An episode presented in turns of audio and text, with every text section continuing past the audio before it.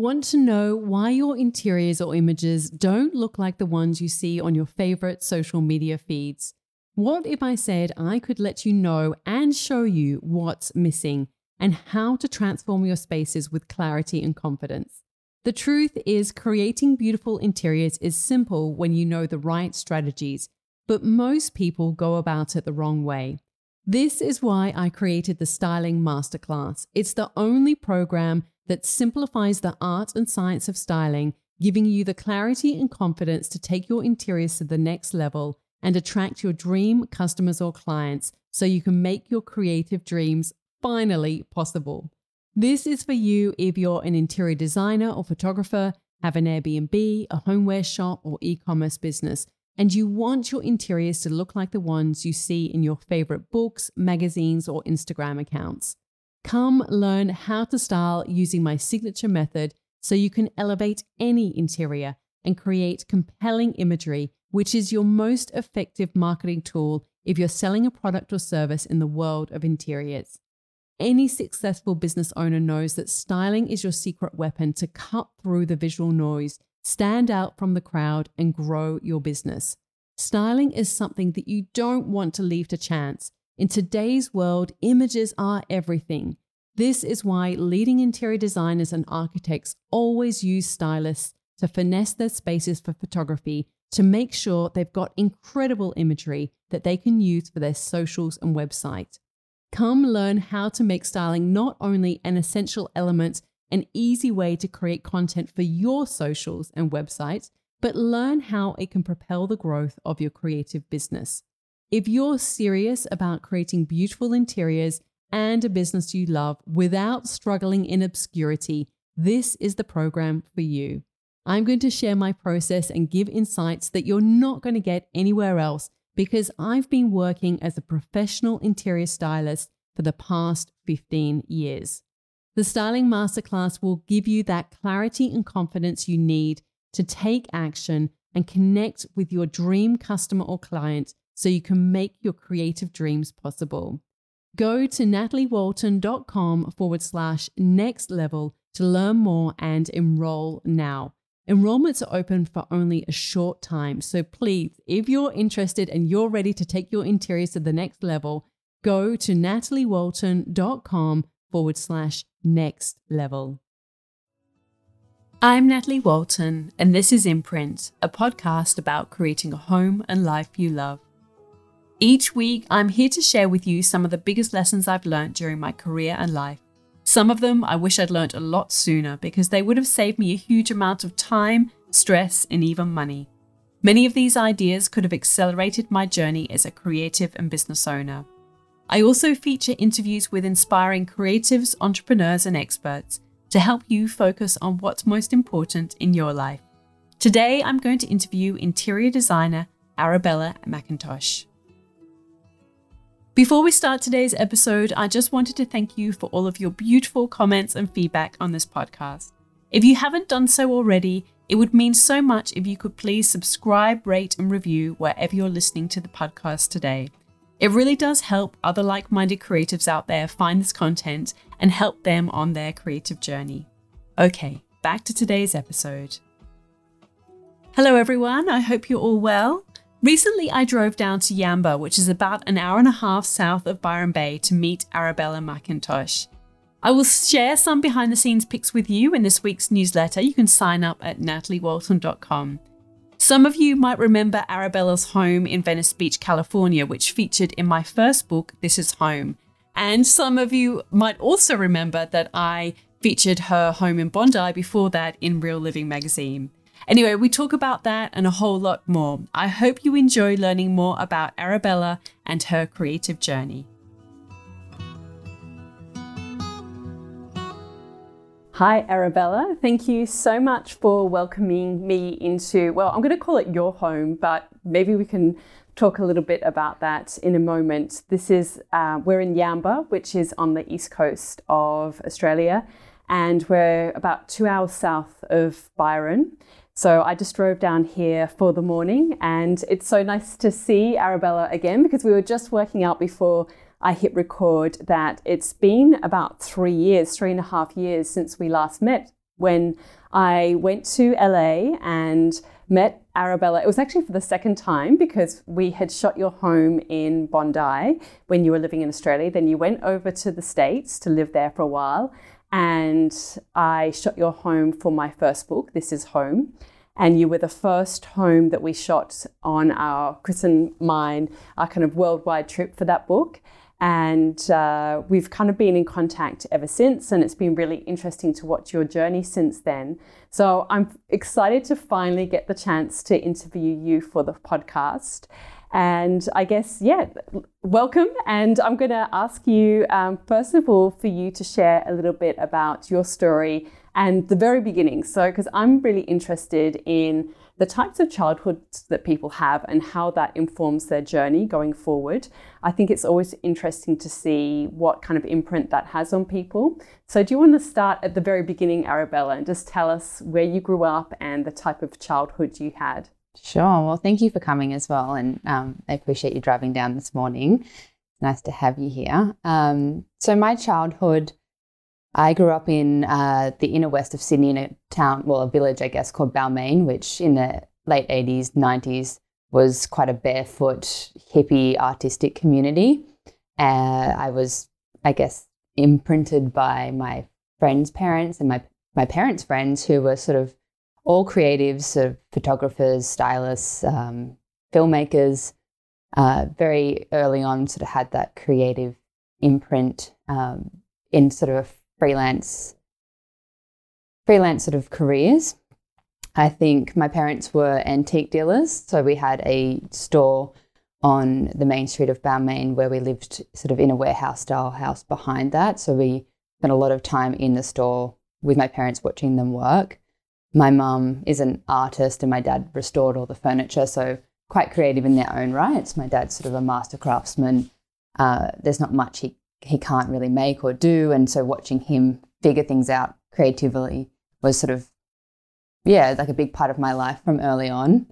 I don't sort of remember having a whole lot of toys or, yeah, I didn't sort of grow up, I guess, the same way that I see other people growing up, or even the way somewhat my kids, like so many toys and, and things like that. We didn't really have that much stuff. And it wasn't like one of those, oh, I went to school um, barefoot and walked five miles. It wasn't like a sad story like that. It was just that our, our entertainment was by imagining things and making things. We would set up stalls outside our parents' store and imitate them and sort of make things, craft things, and see what we could sell. Or uh, I had a, I had dolls which I learned to sew quite early on, and I think I was sort of eight when I started sewing the clothes for my dolls. Like it was yeah, we just sort of made things up as we went.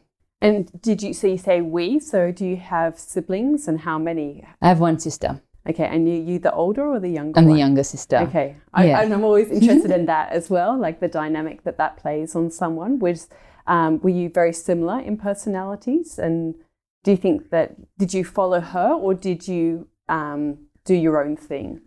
And what kind of um, age gap as well? She's sort of two and a half years older than me, and we are we are very similar.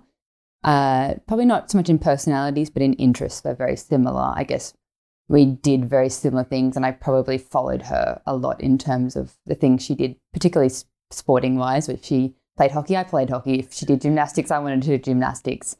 Uh, so she was she had a better focus than me. I'm sort of, I guess, more of a hummingbird with the things that I'm passionate about. Now sort of be into something and then move on to the next thing. And I'm a little more like sort of, uh, yeah, I'd sort of flit around a little bit more, whereas she is sort of the person that once she finds something that she's interested in, she goes the whole way and she is a complete expert and pro at whatever that is. And like whether it was gymnastics, she was the one that went to nationals. Like she was the one that really had the, the endurance. first child. Yes, the, yeah, the first child, and I just sort of went, "Oh, that looks good. That's good. I'll I'll do that." Or yeah, I just sort of followed along, I guess. Yeah. What does she do now? Uh, she works for local government, so in the waste minimisation department. So she's a town planner by trade, but she also studied environmental science. So has sort of her career sort of changed from sort of town planning to sustainability, uh, like sustainable. What do you call it? Um, like advising on sustainable policy, uh, working into urban agriculture, and now she works for Yarra Council in in Victoria in the waste minimisation department. So she's um she's been a big influence in my sort of approach to sustainability. Yeah, I can sort of connect the dots a little yeah, bit now. Yeah, and she goes, as I said, she goes deep into you know her knowledge base on these things is just extraordinary. Yeah, yeah, a great resource for you, no doubt. It is. Yeah, Yeah. I, I call her a lot and say, "Can you give me? Can you consult me on this, or give me an idea of this?" And she just has so many resources and ideas and points me in the right direction all the time. Yeah. Okay, so you started like your early years in Balmain, but you moved to the Hunter Valley, didn't you, at some point? Mm-hmm. So when I was sort of just before I started high school, we moved um, to a small town called Morpeth in the Hunter Valley, which is just sort of inland of Newcastle. Uh, my parents closed down their antique business. They'd sort of been doing it for I think twelve years, and were ready to sort of move on to a different chapter of their life, and a bit of a tree change, I guess. And had a property on the river in Morpeth, and my sister and I were really, really big into horse riding, so it was an easy decision for us to sort of go up there and follow that passion. And how old were you when that happened? I think I was 11. Okay, so that's quite a formative age, isn't it? Yes. To have something like that happen. Yeah, we Yeah. went from like quite a big primary school to going to a primary school. I think there was, oh, there's less than 20 kids in my grade. So it was quite a big change for me to go from a big sort of city school to quite a small school. But it was really, it was a really good move for our family. Yeah, and you instantly enjoyed being in that kind of environment in the countryside. Yeah, we were. I mean, we were lucky enough that we'd been coming back and forth a fair bit. Um, on the weekends, we'd had the house a little bit earlier than we for a couple of years before we moved. So we were going up on the weekends and um, doing pony club and things like that. So it wasn't like a huge shock for us. We had some friends and things that we had made over those weekend. Uh, yeah, those weekends that we were up there. Yeah, yeah. Okay, so then let's go to high school and those kind of years when you start to kind of get, I guess, a bit of an inkling about your interests and what you think you might want to do post school years. Did you have any sense of what you wanted to do?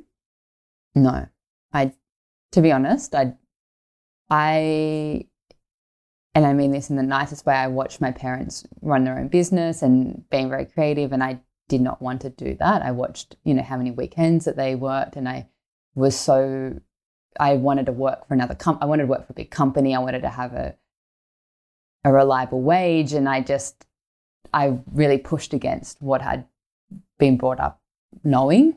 I wanted new furniture. I couldn't understand why we always had to have furniture that someone else owned. Everything was old and everyone else had these sort of minimal houses with white furniture and it all just seemed so shiny and easy. And that's sort of what I wanted. And I, so I studied business. My sister sort of followed more of that creative. She did art for her HSC, whereas I just said, absolutely not. And I really sort of pushed the other way. I studied business and that type of thing. And yeah, I kind of rebelled against my sort of, I guess now I, I know deep seated passions, but I didn't sort of recognize that as a as a teenager. It's so funny because in many ways, though, then your, you and your sister have kind of almost swapped Swap. roles. Absolutely. That you've sort of gone this completely creative path Mhm. and with no sort of, in some ways, security or like, you know, the conventionality of working for an employer. And your sister has gone back the And other worked, way. yeah, she's worked for council for yeah for a long like most of her career worked in in government. Yeah. So yeah, we have sort of definitely switched. It's yeah, it took me quite a while, sort of not into my twenties before I sort of accepted yeah the direction, and it was a slow transition. I think it wasn't something that I really did intent like with intention. It just sort of happened organically for me. Okay, so take me to then. So you you went and did business at uni, is that right? Yeah, so I was I was accepted into a degree and I I still wasn't really sure at that point. I I actually wasn't even in year 11 I wasn't even planning on getting my UAI to go to uni. And then I sort of caught up on some subjects and thought, yes, no, I'm going to do business. This is what I'm going to do.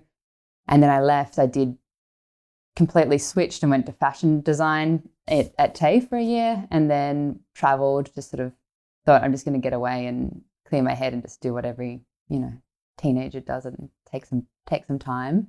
And then I came back and I did study. Uh, I studied a combined degree in business and law, which I really loved the law side of it. I I wanted to do corporate law, and that's the reason I did the combined degree. But I was actually more interested in the law, but I could see it changing my personality in it, in not in a way that I really wanted to sort of see progress. And so I decided to drop the law and finish the business. My dad sort of really pushed me to finish my business degree.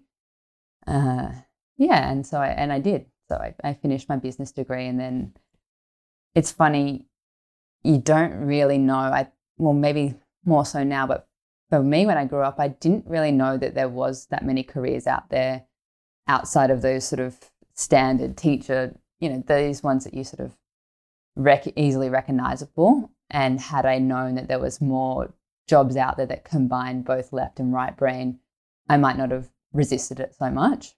Yeah, I, that was very much my experience as well. I, I mean, I always loved writing when I was um, at high school, and but I knew that I, I couldn't be a struggling artist. You know, I couldn't be mm. a struggling writer, and so I started to do an economics degree, and quickly decided that that was not for me. But I, yeah, I thought, well, I guess I'd better be a journalist because I just couldn't see how like yeah, it was like you were an accountant or you were a lawyer or you were a journalist Absolutely. or, you know, mm. these very defined kind of roles. So I think the world's changed a lot since then, but certainly sort of back then, I think it was much more defined. And so, what was your first job then once you finished uni? Uh, so I'd, I'd started working for a, a fashion designer um, during my degree. And when I finished that, I ended up working in the wholesale side of their business as, um, in design and production management.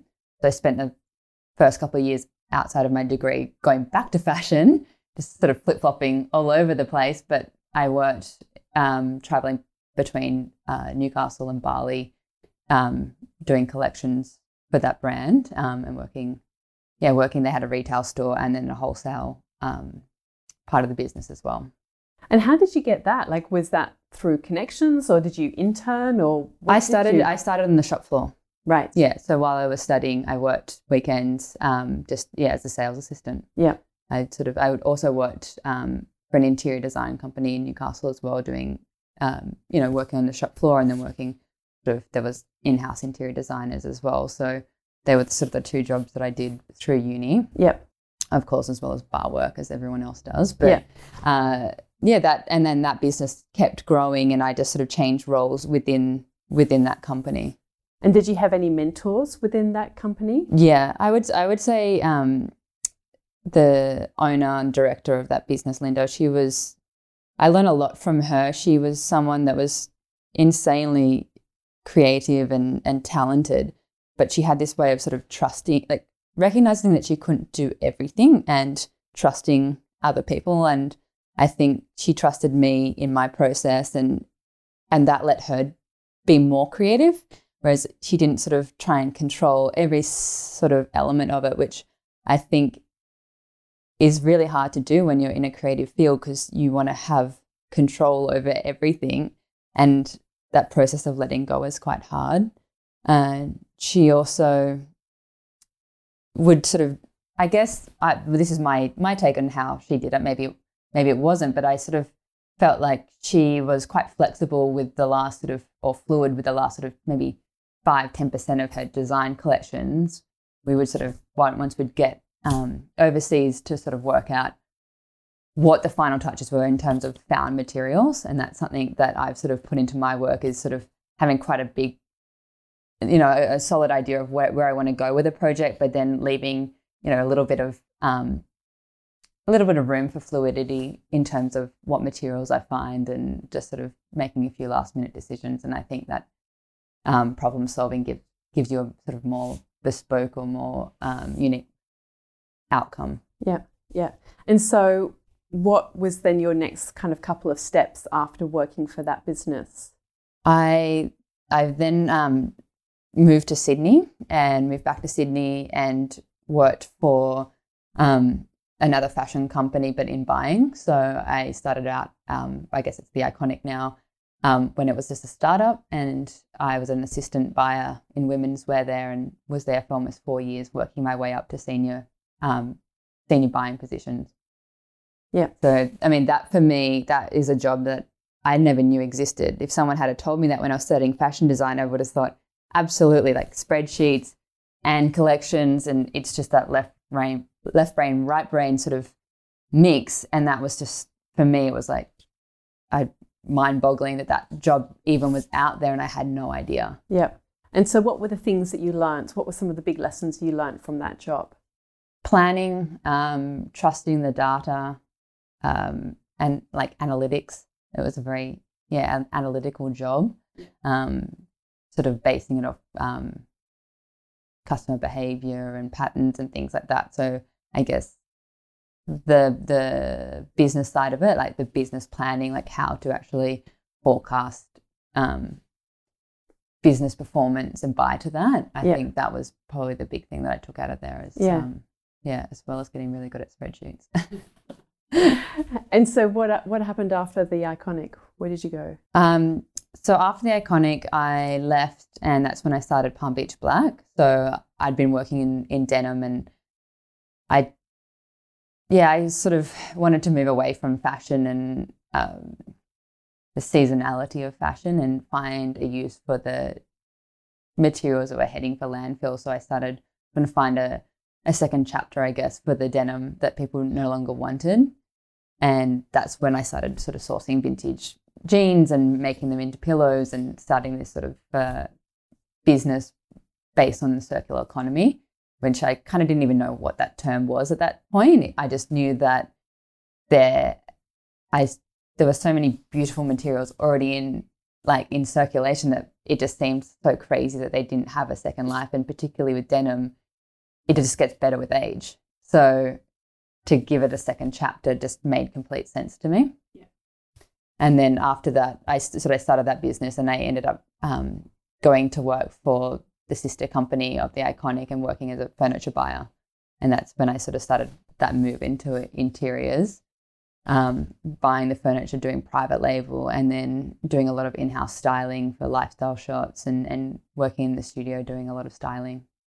And at any point, did you feel like either when you started Palm Beach Black or even maybe doing the styling that like this is the thing that I want to be doing, or had that not happened yet? Oh, I, I mean, I loved, I loved my role at the Iconic. I, like, it was insane. It was the best time of my life.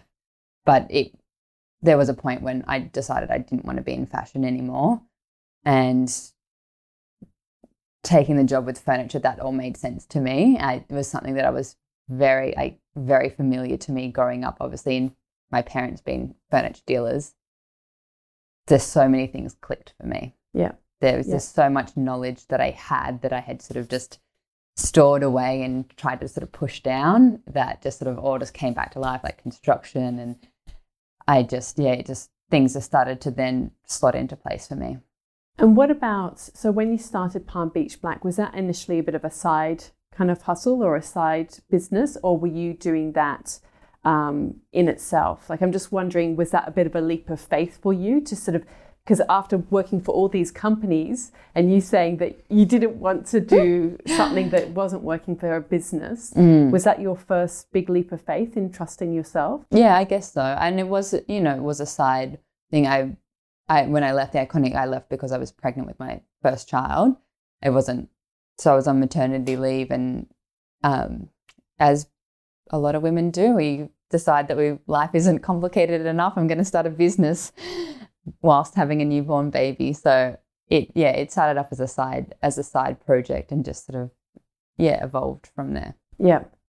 And I think that's maybe shortly after that's when I met you in Bondi because you Yes. still had Palm Beach Black. Yes. And I don't know if you were pregnant or I was just pregnant. You were Right. you were pregnant. Oh, I okay. think you were yeah, I Probably. think you were pregnant and then I was yeah, quite quite early days in my pregnancy, Right. yeah. Okay. And um, yeah, so you were living in this beautiful apartment in Bondi, and um, but shortly after that, then you made the decision to move to the US. Was that right? Yeah. So Yeah. probably about a year after that. Right. Yeah. Yeah. It wasn't yeah. It was just gonna be for two years and then, you know, four four and a half years later we were still yeah, still there. Yeah. And and so when and like I said, we met again when you were living then in um, California at Venice Beach, and um, it was really interesting because then you had started. I don't know what if you were what were you doing primarily when you first got to the US? Were you still working or mainly Palm Beach Black? Yeah, I started working um, with an interior design and staging company. So we sort of teamed up uh, to do yeah I did all the styling and design work. She had all the inventory, and it was quite a really good marriage in terms of um, it was something that I hadn't done before. Staging was also one of these things that you don't really grow up knowing about, and that was that was quite that was awesome because I just learned so much about that market and the staging work then to turn into more design work as customers that we'd sold houses to then wanted us to go and then decorate their new homes and it just sort of all sort of tied in together. How did you get that job? Um, that was just serendipitous. That was me having conversation with someone at a coffee shop and talking about the work that I did. And yeah, we just sort of hit it off and just decided to give it a, give it a shot and it worked really well. And you didn't know each other prior to that? No. That's amazing. Yeah, she sort of she'd had the the company and had all the furniture, but didn't want to be doing the styling herself. And I didn't want to invest in a huge amount of product, and we weren't planning on being there for that long. So it just, yeah, it sort of was a good marriage of skills, I guess, and resources to to start something. Yeah. And so then after I sort of left and, and kind of continued doing my book and, and so on, then I remember distinctly um, you sharing on social media about you having had health problems because of one of the homes that you had been living in. So you, um, so you were telling me a little bit earlier that it wasn't the home that's in the book. No. I was relieved to hear that. Um, but you had to. They those owners had sold that place, and then you moved into a new place, and then you got sick. So can you just share a little bit about your experience with that? Because I just think that I've, it's. I guess it, I haven't had this experience myself, but I, I'm hearing it more and more about people getting sick from their homes. And I think it's so important for us to be aware of the materials that are in a home and even sometimes how they're built and Absolutely. those other elements. So it's, um, yeah, it, and it kind of affects people indiscriminately. It's, it's just, yeah, like I said, I'm hearing it more and more. So can you share your star- story with that? Absolutely. I 100% agree with you. Like I'm sort of at that point now that that experience has just changed how I look at buildings and design things completely. We moved um, we moved to a house which was I think a sort of 70s craftsman house which had vaulted ceilings, of wood paneling and I was very attracted to the character of the home. Unfortunately, with that they'd done a quick renovation on the kitchen. Um, there was an integrated fridge, which we later found out was leaking and leaking into the subfloor. And they had put a sort of cheap vinyl flooring on, which had trapped the moisture, so you couldn't see the water damage. And as we moved in, and it was quite soon after I started, my health just started deteriorating quite rapid, rapidly and not really sure what was going on. And so, so what were some of the symptoms that you got in the early stages? oh, without If sounding like a hypochondriac, um, I don't know why I still feel quite um, embarrassed about talking about it because I think if someone had told me their experience before this, I don't know how sympathetic I would have been. I'd like to think I was, but it just seems so made up. It's not like someone with a broken arm or something where you can actually see it. It it's su- there's such random symptoms and it happens in such a funny way that it the reaction you get from people when you tell them is is quite varied Yeah, particularly even with doctors. And it was, yeah. that's why we need to talk about it. Yeah, we do need to talk about it and I need to find a way to, to explain it um, properly. But for me, it started with uh, headaches, vertigo, uh, chronic fatigue.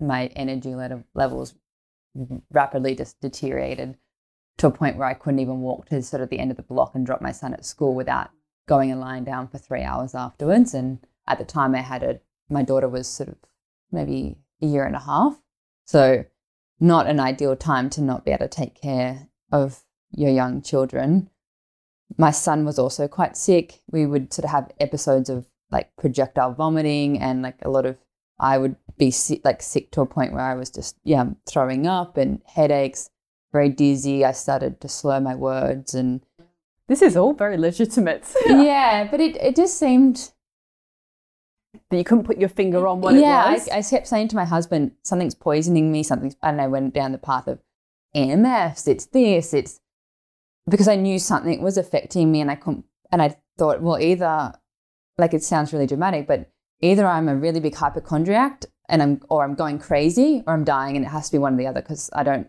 nothing else makes sense. And I was seeing different doctors. I was getting these crazy sinus infections where I had staph pneumonia and um, strep, sorry, strep, strep pneumonia, staph infections in my sinuses, just continuously, and going to see ENTs and seeing neurologists who were saying my function wasn't there, but they couldn't. There was no physical, you know, brain scans weren't showing anything, so they couldn't really explain it. They would just send me to the next specialist, which was quite frustrating, and I felt like I felt like no one believed me, um, and that was quite disheartening. Not my family or my friends, but in terms of the doctors that I was seeing. And they would just try and with antibiotics for whatever that symptom was at the time. And they weren't putting two and two together and putting environmental factors together. And it kept getting worse. And I had to resign from my work and I had to stop working because it was getting so bad. And, and, what kind of time frame is this happening over? Six months. Okay. So it was six months from when we moved in to when we moved till we found the problem. And it wasn't until I started listening to podcasts and trying to educate myself, I guess, on on things because I wasn't getting the help that I needed. And I sort of discovered what integrated um, doctors do and found an integrated doctor in LA, which was expensive and it wasn't nothing was covered under health insurance. And she started to put together a timeline of when did you move into your house, what had happened in the last six months, and paint a picture and put all the symptoms together. And she just asked me, "Is there mold in your house?" And I said, "No, I don't.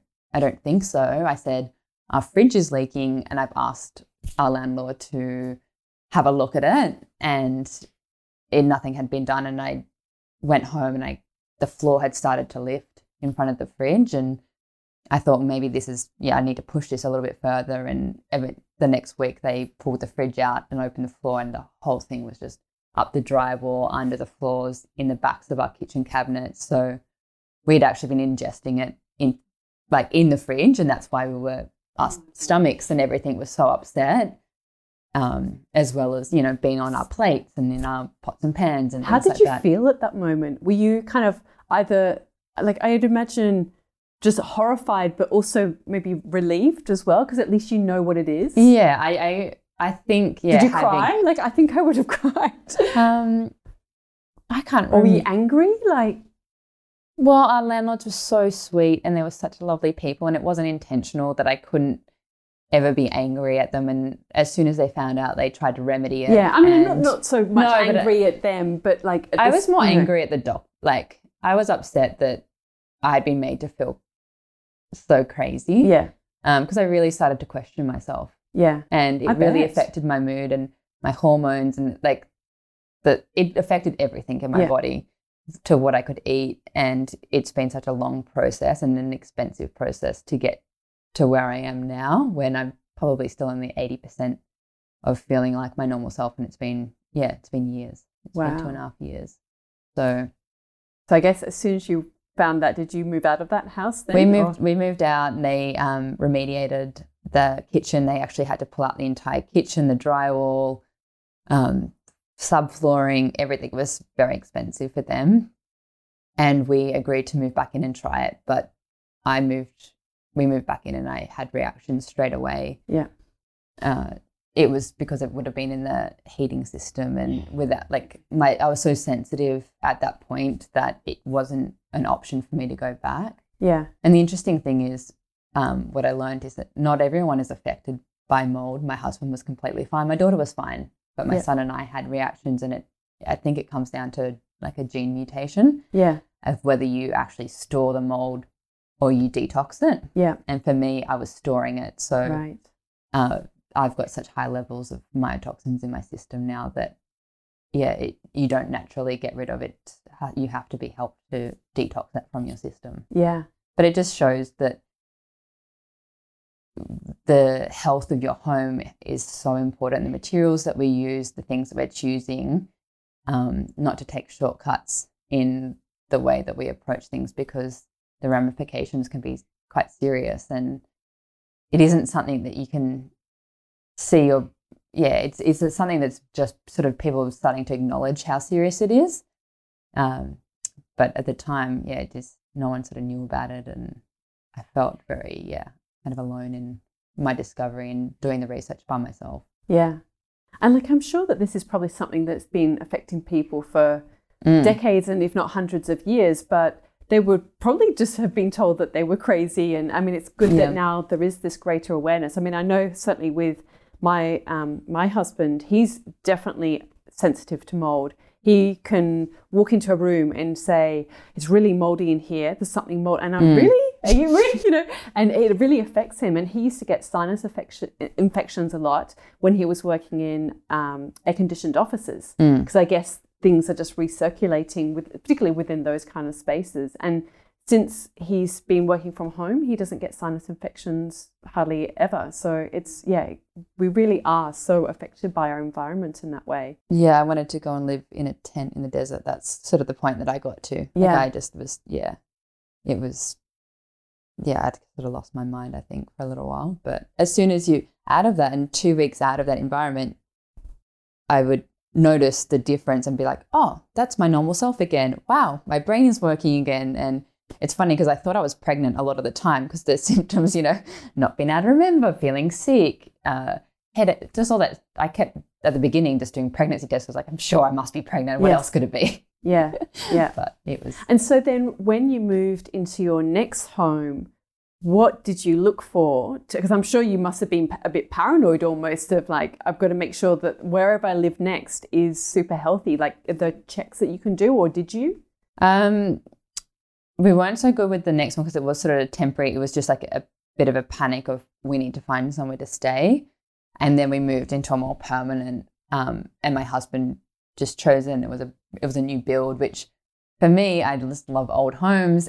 But he just said to me, you this is not what works for you and your health right now. This, yes, it's romantic and it's, you know, it's beautiful, but we, what we need is a new home that, you know, is well built. It has a lot of airflow, a lot of natural light. And so we ended up moving into a, a new build, which was all those things. It had really big windows. It had um, really good air circulation. And my, yeah, things just got so much better for me quite quickly in there. Yeah. Yeah. And so is that where you were living prior to coming yes. back to Australia most recently? Yes. And so, yeah, well, I felt very lucky to be in that house. I resisted it at the beginning because, yeah, as I said, I wasn't really my, my style. But it's more important to be healthy than it is to sort of have these sort of romantic notions. And I will get to a point where I can live in old homes again, I'm sure, but it's not, it's not, yeah, for me right now. Yeah. And so, okay, so you said that you had to stop working when you got really sick. And so then at what point did you start returning to work? And was that then doing private interior design jobs? Yes. Yeah, so I started going back, just working um, like consulting. I was working for my um, for my husband doing styling for his events. Uh, but yeah, it's sort of just been the last year or so that I've sort of gradually been increasing the work I do and the the size of the projects. Uh, so last year was probably my first proper year back back working again. And and what a year it was though, because was. you, I know we were again we were just talking about this prior to recording, but um, there was two big, at least two big that I know of, interior design jobs that you were working on. One being with um, we both know Jodie Fried from Armadillo and Co, who's an amazing person. She's I can't wait to get her on the podcast yes. one day. Um, she, yeah, I've known her for a very long time. We sort of kind of our journeys have gone in parallel, and it's been so amazing to see what she's grown with her business. But um, but you've been doing some work with her on her own home, is that right? Yes, we've been working on that. That they built a really amazing home in in Venice I don't know when it was finished. maybe a year and a half, two years ago, and we've been sort of working on that, um, mainly sort of consulting with her and doing the furnishings. Obviously, she's got amazing talent and um, taste herself, so it's been sort of a collaboration of us working together um, on that for quite some time, and we've just finished that sort of a couple of months ago, the furnishing of that place. And then I had another big project sort of from July last year until November. And that's the one that has just been published in Architectural Digest yes. in the US. So, can you share how you got that job and what was involved with it? That came from a like word of mouth, like a recommendation. But I had met my clients um, socially before that, and we had sort of connected over uh, conversations about antiques and materials with patina and um, materials that had had past lives, and we were sort of very much on the same um, same path in terms of our value systems in terms of design.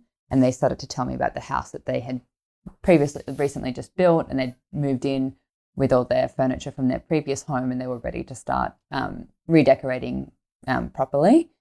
And they asked me to come and have a look at it. Um, they were actually leaving to go to London the next day to film, and I yeah I went over there the next morning, and we just it just worked, and we yeah started. I started the you know quite soon after that.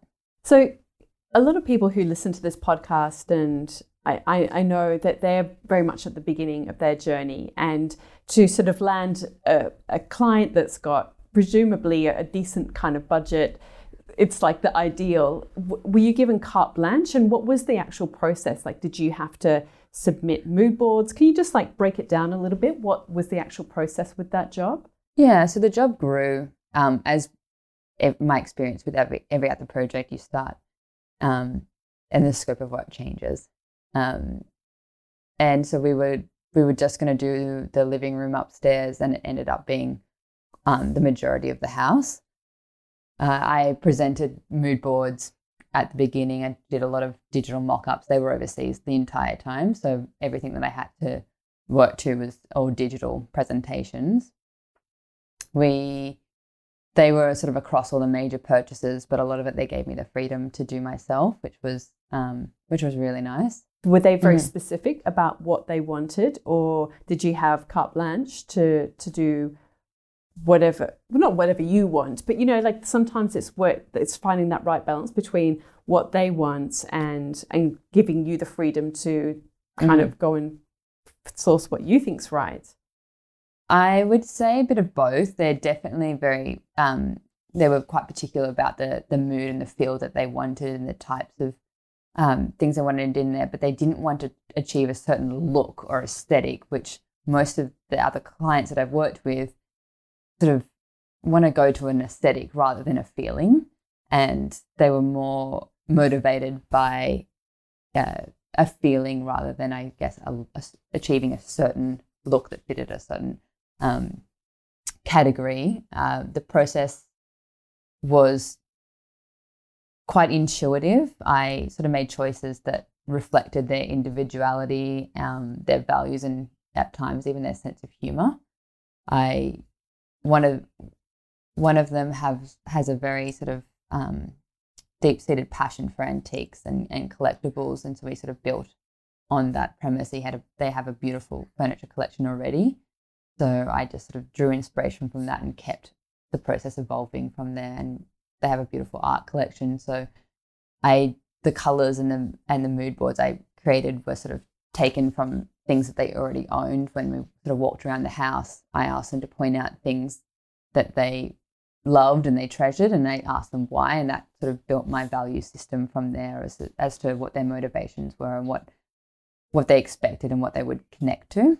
Yeah, and so if you don't mind kind of getting a little bit practical with it like because again because i think many people who who listen they don't know how to go about uh, billing hours like working did you like log your hours or was it a set fee? And and how do you work? Like do you use InDesign or what, what do you use like the technical practical components of actually designing and and charging for your services? How do you how do you work that out and, and how do you do that? So i usually charge a consult fee to begin with for my time to come out uh, to do an initial mood board and set the tone. And then that is obviously credited if you you know if we move forward. And then I usually work to an hourly basis. Um, if it's a if the scope of work is quite easy to define, I will give a project price um, to, to a limit, and then you know with a certain amount of changes that they can make, uh, because sometimes you nail things in one or two goes, and sometimes it really it can be quite a lengthy process. So there has to be reasonable expectations of the, and I just set that out as a statement of works. Um, how many changes that involves, what the hours that looks like for me, if that's a project price. If not, if it's more just an hourly price, I can I just charge charge hourly and sometimes we just cap it. Yeah, because I think that's one of the things about interior design is it can be like how long is a piece of string yes. sometimes, and it can be very hard to um, to kind of foresee with some things how long it can take to find the right piece, mm-hmm. and you you don't want to feel guilty about charging if it's taking you longer than what you might anticipate but at the same time you've got to charge for your for your time like yeah, yeah. and i think and uh, from my experience uh, sourcing antiques takes a lot longer than sourcing new product because it is like it it can take a lot of time to find the right piece and for that i give sort of you know a set hours and if it does go over that then you can continue to, to charge. Or another way to do it is obviously to, to do a markup on product. So you obviously get a designer discount and you absorb that. So that also helps cover part of the design cost. Yep.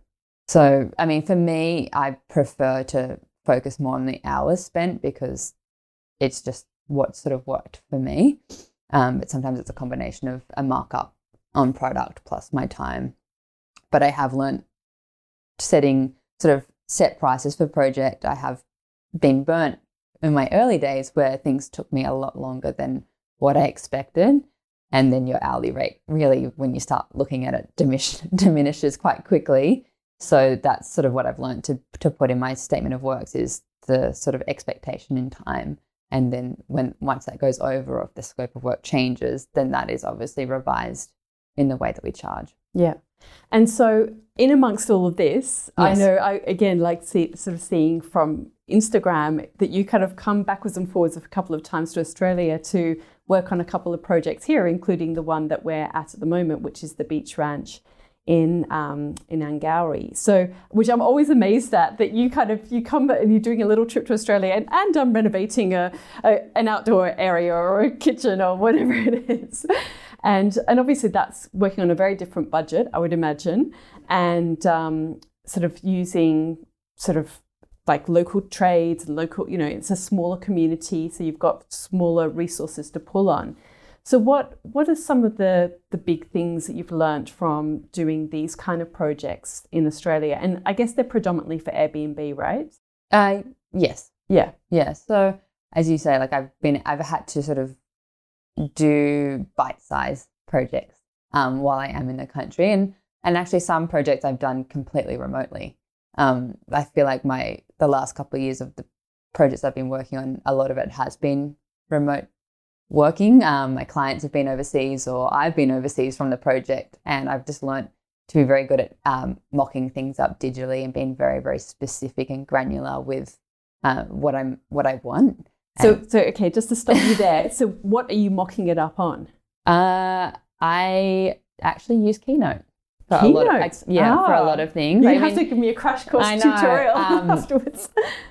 It's it doesn't seem that sophisticated, but for me, it it works for my purposes. I mean, to go and I use SketchUp for floor plans and things like that. But if I'm just trying to give the electrician say a position for an outlet or something like that, I find it really easy to to drop things in and give measurements and just sort of cut and paste things in a like in a keynote keynote platform and just send them a visual of what I'm talking about. And I will sort of like drop in a photo of the room and actually mock it up on the room so that they can see it. Um, and it just has helped me so much.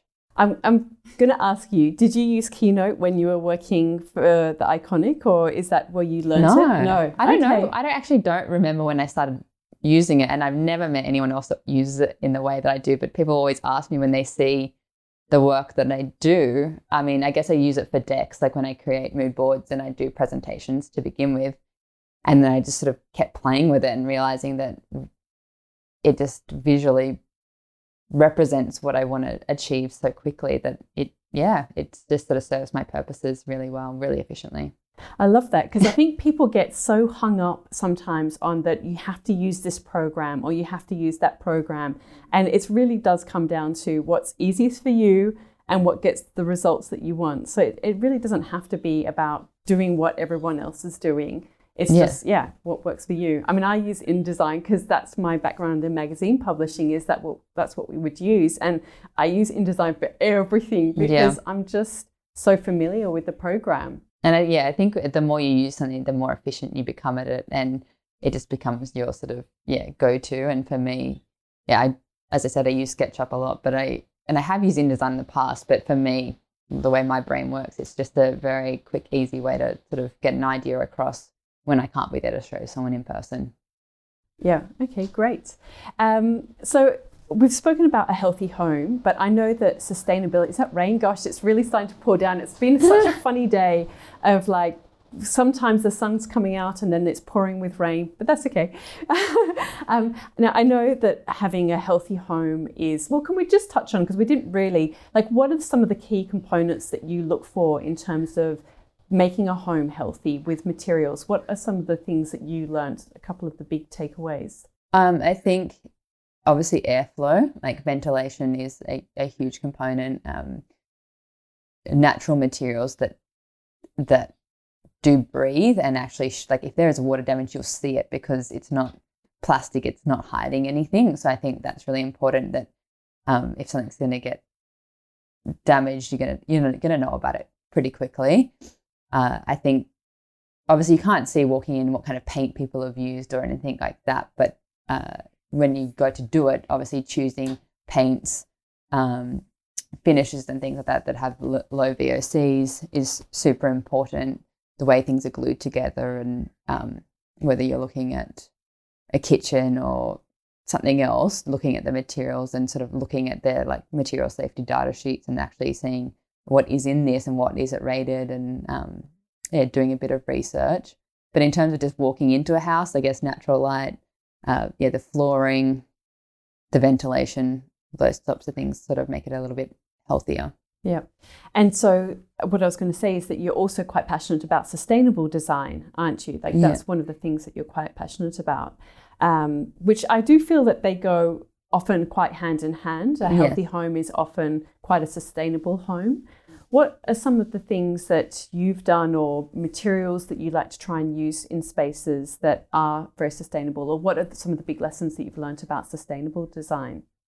I guess for me, sustainable design, like everyone has a different approach to it. For me, it's about legacy and um, circular economy. And growing up in an antique store, I sort of had this appreciation that if something's well built and well made, it will live uh, it will outlive you in a positive way. So I'm looking at furniture that may have been sold three, five, maybe 20 times and had different chapters and different owners because it is well built and well made and it can be refinished. It can be fixed if it gets damaged. Whereas you sort of buy something that is cheap and made out of MDF. Once you damage it, it's done. It goes into landfill and it still outlives you, but it outlives you in landfill, giving off harmful gases. So for me, when I look at some, thing that I choose, I sort of think, okay, well, beyond this use, where is it going to end up? Is it going to be able to be refinished or repurposed or sold on to somebody else? It's going to give it another life.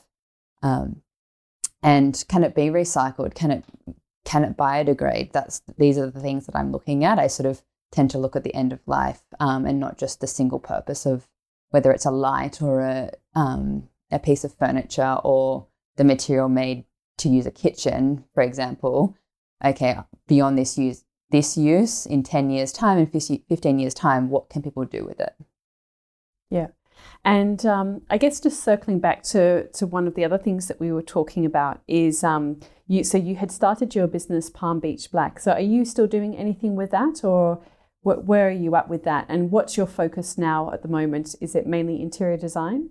Yeah. So I I haven't run the store for some time because it was just quite hard for me to to be traveling back and forth and being um, my customer base in Australia and being based in America it seemed counterproductive to start shipping things all over the world. Um, wasn't really where I wanted the business to go, and um, working for clients and being more service based was sort of hitting more of my targets of what I wanted to do and the imprint that I wanted to leave.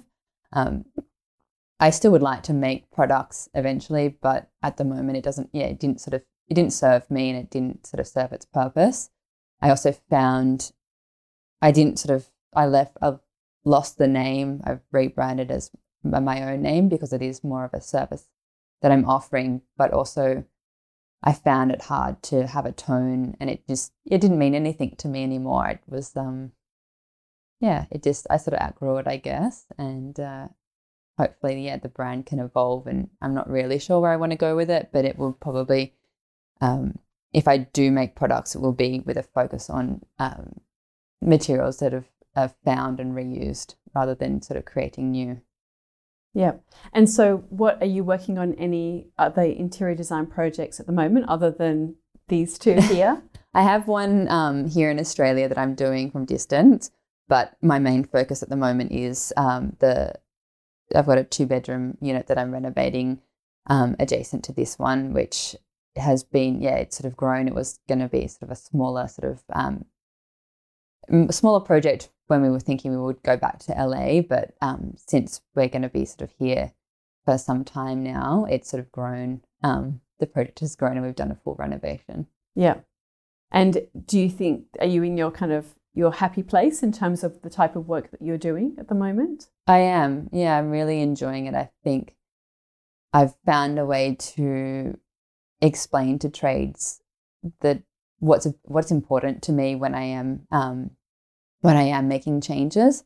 And that has really helped the process. I've obviously become more confident in um, in my choices and also to the way that I communicate it instead of feeling like I'm um, being painful in terms of my decisions, which is something that I've come across a lot in the in the in the past. Is sort of doing it the way that I want to do it is not necessarily the most um, efficient or the most economical, but I'm sort of thinking long term and not just short term. And that is something that I've had to find a way to explain to whether it was the people that were making my cushions years ago that kept asking me to buy material off the roll, um, or if it's a tradesman sort of trying to do something, you know, quite quickly and I'm diddly daddling trying to find, you know, a vintage door to use instead of, you know, a new one or something like that. It's just sort of, um, yeah, being able to communicate has been a big learning for me. Yeah, yeah. And I, I do think it's one of the the harder things about sort of trying to build more sustainably and in a more healthy way, being really conscious of the materials that are used because so many trades do things because that's the way it's always been done. And then if you're suddenly questioning what what material, which grout are you using and, and what's the kind of the mm. toxicity mm. of that and um, you're trying to research or until you kind of get to that sort of learning threshold of you know instantly what is the one that you want. Mm. Um, that's certainly my experience at the moment. Is I, am kind of on a bit of a sharp learning um, mm. curve, and just not sort of saying, oh well, that's just you go with what's always been done. Like to actually question every material that is used, and then people start to and to not annoy people when you yes. do it. And I think, I think you're absolutely right. It's and for me, just sort of bring it back what I the main thing I've learned is yet yeah, to question,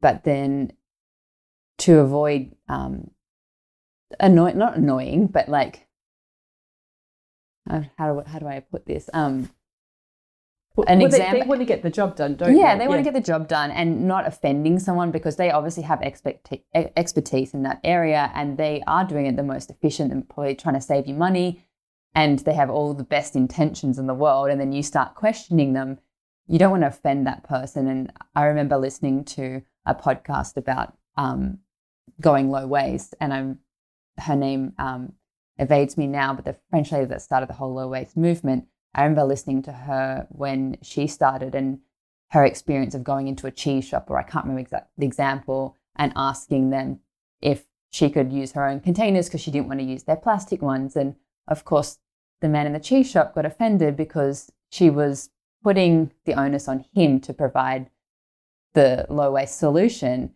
And she found the response to be quite defensive. And then she realized that she had to explain her values and put it back on herself and go in and say, Hey, I'm I'm really trying, I've challenged myself to do this. I would really appreciate if, if you could help me do it. Um, I'd really, you know, value your input. And then the reaction to that being completely like, oh, of course we can do that. And just a different sort of reaction. And I find the same way when I go and talk to trades or something is to explain to them the values and why I want to do it. And once they know, they're so happy to help and so happy to learn. And that's what I found with installing the Ply Kitchen in the project I'm doing at the moment. The quickest, most efficient way is to do an MDF kitchen. But when I started explaining the reason I wanted to do ply was because I had to look at maybe in 10 years' time, I might want to sand it back and refinish it or add handles. And it gives me the option to be able to make those changes later on. They went, oh, of course. I don't know why we haven't sort of thought of that before. And then super helpful in trying to source that um, material for me. Yeah, yeah. No, that's really, really good um, piece of advice. Okay, I've got um, a few other um, questions that I wanted to ask you. Um, oh, before I do, though, I will quickly ask you this. I know I feel like we could talk and talk and talk, but um, I did want to just ask you about Instagram because I do think that this is such an important tool for anyone really who's got a creative, well, any kind of product or service, but certainly within the creative fields, Instagram feels best suited to sharing your work, sharing your journey, um, you know, all of that kind of thing. But obviously, we don't always share every part of the journey. How do you choose to show up on Instagram? How do you see that tool and what do you share and why do you share it? And can you just give a little bit of an insight into that? Well, I don't I don't think I use Instagram very well. And I listened to your podcast a couple of episodes ago and I just listened to it going, I don't do that, I don't do that. Um, I tend to get so caught up in whatever I'm working on at the time that I might take photos, but I absolutely forget to post them and share as I'm working on things. And that's something that I'm trying to do more now is to involve people in the process as it happens because the last couple of years I've just been taking photos and then then thinking, oh, I should share that now. And it's, it's already sort of come and happened. And I haven't been able to give a sort of genuine explanation of what I'm doing at the time. So I'm definitely trying to do things a little bit more timely at the moment. I did have my handle as Palm Beach Black for a long time, which I found quite restrictive in that, particularly more because I was going more into service um, rather than selling product. I couldn't find my tone, I couldn't find my voice, and it was quite hard for me. And but I I sort of started with that name because I wanted to hide behind it, and I wasn't. I didn't want to have my face out there on a on a on a public profile. I'm a very private person. My husband's even more private, and it's taken a lot of confidence for me to to to share. And I don't share a lot of personal stuff on there, but it has helped me sort of change to my name because I can explain my reasoning for things and my values a little bit better um, using my own voice. Yeah, yeah, no, it's interesting. Well, even if you don't tick off the the things that I've mentioned, I certainly think you have a very beautiful feed, and it's very authentic. And I think that your passion for sustainable design and for a healthy home really comes through.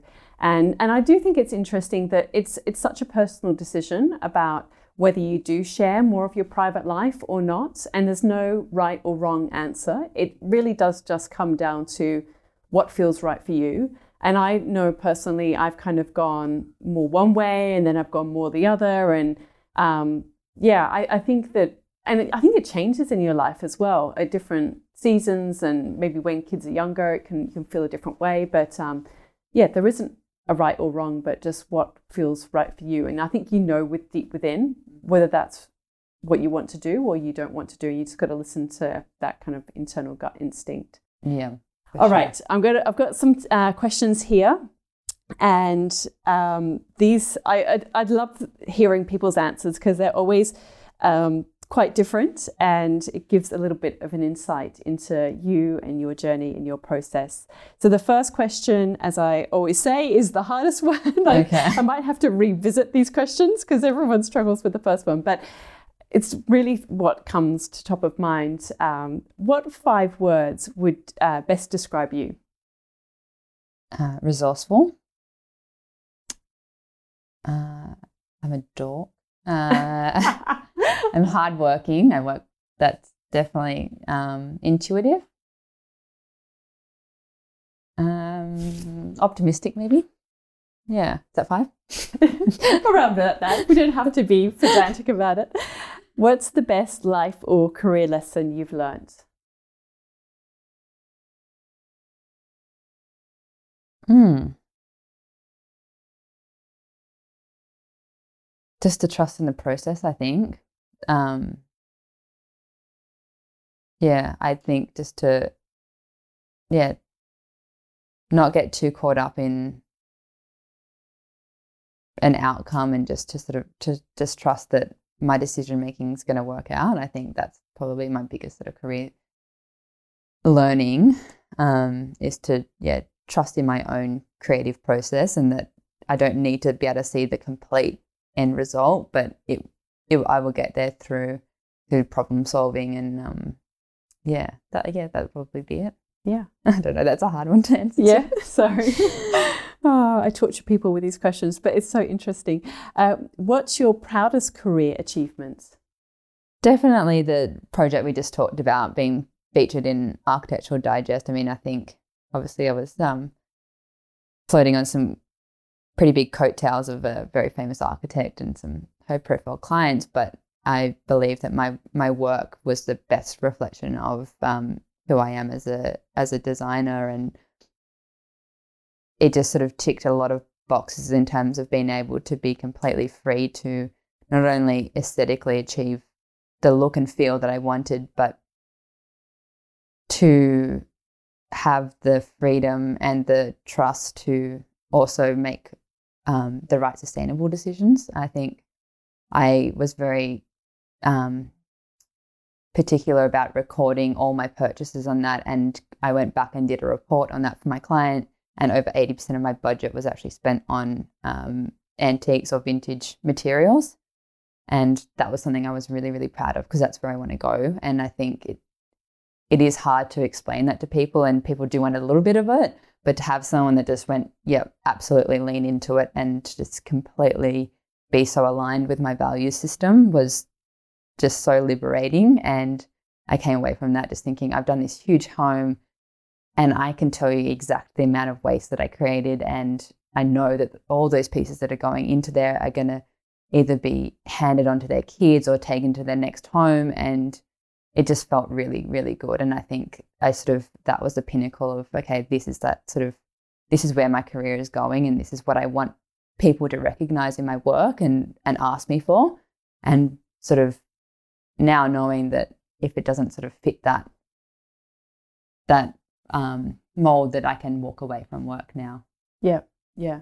I think that is such a, a big part of the kind of creative journey, and particularly when you sort of get a little bit further along it and you get to that point where you really can, in some circumstances, choose what you say no to. You know you're not just mm. working for the sake of working but you're working on on the types of projects that you really want to and that when you put that work out there and this is something i say a lot to people who do my styling course is that you don't have to share all of your work share the type of work that you want to do more of. Yes. And um, i think that when you kind of talk about that and you um, yeah you highlight that then that's the, what you attract as well and yeah. if that's the type of work you want to go forward, then it's really important. And I think it's I've sort of struggled to find the um, the tone in which to talk about it, where it's not lecturous or it's not sort of um, grandstanding, you know, greenwashing or anything like that. This is just genuinely what I'm my process, and to talk at finding sort of the the right tone of talking about that. And I think I've sort of got to that point where I, I can now. And I think people, yeah, can appreciate that process. Um, Yeah. So I think that, yeah, my last sort of year or two of work has really sort of been that sort of um, pinnacle of, of finding that that balance. And then this sort of project was sort of, or it all sort of um, was a big, I guess, crescendo of all those sort of things working together. Um, and yeah, so that's why I'm yeah most proud of that that that work. Yeah, yeah, and I, I think that that also draws on sort of when you say that on Instagram, if you use that as a way to share your journey about the materials you choose and why, it then isn't a kind of grandstanding. And I, I completely get what you say that it's sometimes it can feel hard. Well, certainly does for me to sort of have that fine line between when you feel very passionate about it and you want everyone to kind of mm. convert to your way of thinking to sort of say this is what you should do da, da, da, da, you know but when you just show that this is what i'm doing and this is why i'm doing it and you show the journey of that i think that that's often more captivating for people than sort of being told this is you know what you should do or this is my my philosophy but you're not necessarily taking people on that journey with you so anyway a bit of a side note but um, what's been your best decision? Um, I think I think stopping working for other people. I mean, we obviously circling back, that was where I didn't want to go for so long, and I did avoid working for myself, um, watching my parents run their own business. But I think that has been the moment of really defining who I am, what I stand for, and then getting the work that I want. Because working for other people, I was always, um, yeah, it was getting washed away. Like everything was getting kind of watered down in terms of the choices that I made because they weren't all my choices to make. And so I think being able to work for myself, I can, I can be completely who I am and, and everything that I stand for in my work. And I think that's been really liberating for me. Okay, I'm going to ask you another question about that. Sorry. That's all right. Because I'm just curious that um, you say because that was one of your big concerns was that your you saw your parents working so hard, working weekends. Is that what you're doing now? And if so, do you sort of see it? Well, actually, maybe it wasn't so bad what they were doing because they were doing what they loved. Or do you feel like you've created different types of boundaries so that you don't? Maybe it's because it's more project based rather than all the time. Like, how have you managed to to not relive that, or are you when you actually think it's fine? I mean, I think not being tied down to a, a physical location like a retail store has obviously helped a lot. Um, doing project based stuff, I can fit it in with our schedule. And um, I mean, not now, but we obviously were traveling a lot more back and forth, and my husband travels for work. So I was able to sort of work projects in around what we were doing for the year rather than being tied down to a physical location of running a store. So I think that was that was a main thing. And I think now that I look back at it, I'm so glad that I got to be part of what my parents did. I mean, they worked so hard, um, and they just had this blend of you know personal life. It was it was social for them. There were so many different layers to it that now I appreciate looking back at it. The parties that they had, the clients that became friends, all that, all that that came from it. And now my kids they come with me when we're working on things, and they see how hard I work. And I think it's only adding value. I don't think um, yeah, I sort of, I think it's a good a good balance now. There's often, there's obviously times where I feel like it's a little bit too much, um, and you feel guilty, but for the most part, it work it works for us. Yeah, yeah. Okay, back to the question. That's all right. Sorry. Um, who inspires you? Um, I'm going to go back to my parents again with this one. That's obviously answer, but I think the fact that they have always stayed true to their ideals and their identity, sort of never been phased by fads or fashions or friends or anything. They've just always been who they are, and I think that that has been even when it's been uncomfortable. I think they've just really stuck to their value system, and I think that that's something that I've taken away from them.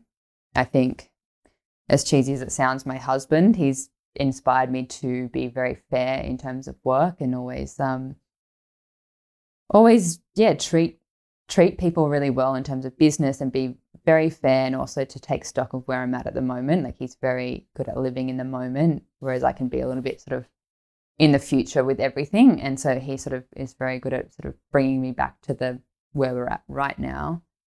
In terms of career, uh, I'd say who inspires me at the moment is someone I discovered recently with Athena Calderone, who's a New York based um, designer.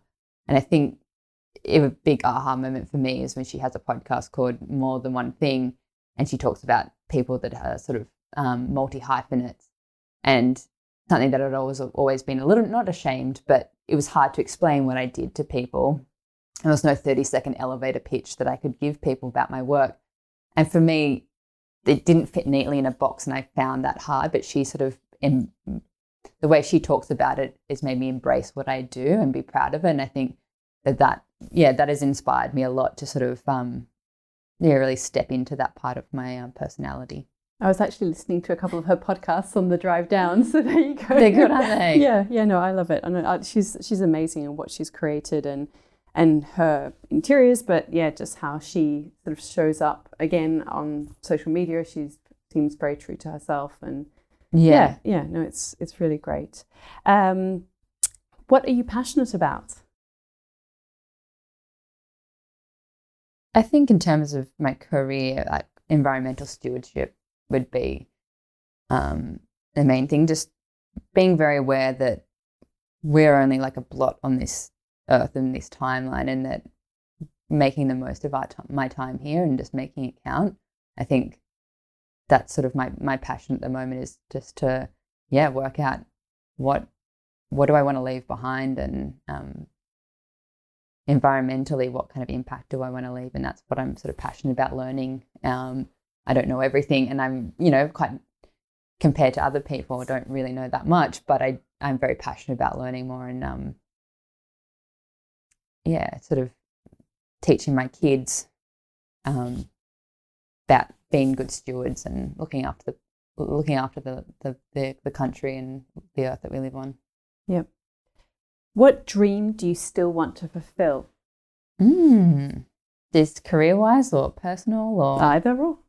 Uh, I mean, a personal one, it would be I've always wanted to do a seven day horse ride through Montana. That was something I wow. wanted to do. That's very random, but like something that I wanted to do while we were in America. I mean, I think it's something that I've always wanted to do since I was a small child watching The Horse Whisperer, but probably my ideas of um, cattle ranches have changed somewhat as an adult. So maybe I don't want to do that anymore. But um, I think to go out and do a few more sort of when I don't have young kids, a bit, few more sort of personal um, challenges like that, like physical and just sort of getting back to nature, which I think it's hard to do when you you're a mother of young kids to sort of take that time for yourself. But I think you know as I get older, that that will be sort of something that I'm. There's a few sort of dreams of the personal challenges that I would like to do that aren't options for me right now. Um, but that's good because I can look forward to them. Yeah, that's cool. Um, what are you reading? Are you reading anything at the moment? Any books or um, I don't know if it, I don't think people read magazines anymore, but uh...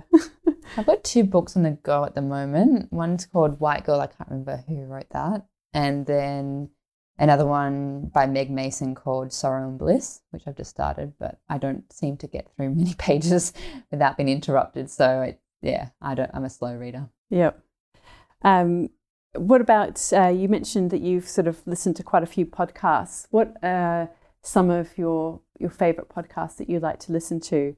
And um, and I would love to get afterwards. Maybe you can share the one that uh, the low waste one that you mentioned earlier on. Um, we can put that in the show notes. Mm, I can't remember which one that was, but I listened to something called the Zero Waste Countdown, um, which has always sort of been helpful in terms of like moving into more of a low waste lifestyle. I haven't listened to that for a little while, but I have a lot in the in the past. Um, obviously in print. Um, uh, I just started listening to one called I think it's called Always Was Always Will Be, which is sort of more Indigenous stories and focus, like more of that sort of focus. So broadening what I'm what I'm listening to at the moment. And lastly, what piece of advice would you give to your younger self? I think that probably comes back to that sort of lesson I learned is just to yeah trust the process and I think learning that some sometimes seeds need time after they've been planted to grow into something. Like I think when you start your career, you think I want to do this and I want to do this, I want to do that, but not everything can happen at the very beginning, and they may be sort of things that will happen within your career, but you don't have to have them all at the one time in order to be successful or to feel successful. And I think just to to acknowledge where you want to go with it, but then also just to trust the process of actually getting there in a genuine, um, authentic way rather than forcing it. Great. Thank you so much for for joining me today on this podcast. I'm glad that we finally made it happen. And um, yeah, I've I've loved hearing a little bit more about your design process and your journey and and I hope that your story about um, your the health issues that you had really is kind of eye opening for people in the best kind of way. And I hope that we can kind of continue to have these conversations. And I look forward to seeing more of your journey on Instagram as well. Um, so, yeah, thanks so much. Thank you for having me. You're welcome. All right, everyone. I hope you've enjoyed this interview and learning more about Arabella's creative journey. Before you go, if you haven't done so already, I'd really appreciate if you could take a minute to subscribe, rate, and review this podcast. It really does help get the word out there to other people who might find it helpful. You'll find show notes for this episode at nataliewalton.com forward slash podcast forward slash 29, because this is episode number 29. Thank you to Jaeger Media for producing this podcast and the people of the Bundjalung Nation, where it was recorded. I look forward to connecting again soon. I'm Natalie Walton, and you've been listening to Imprint.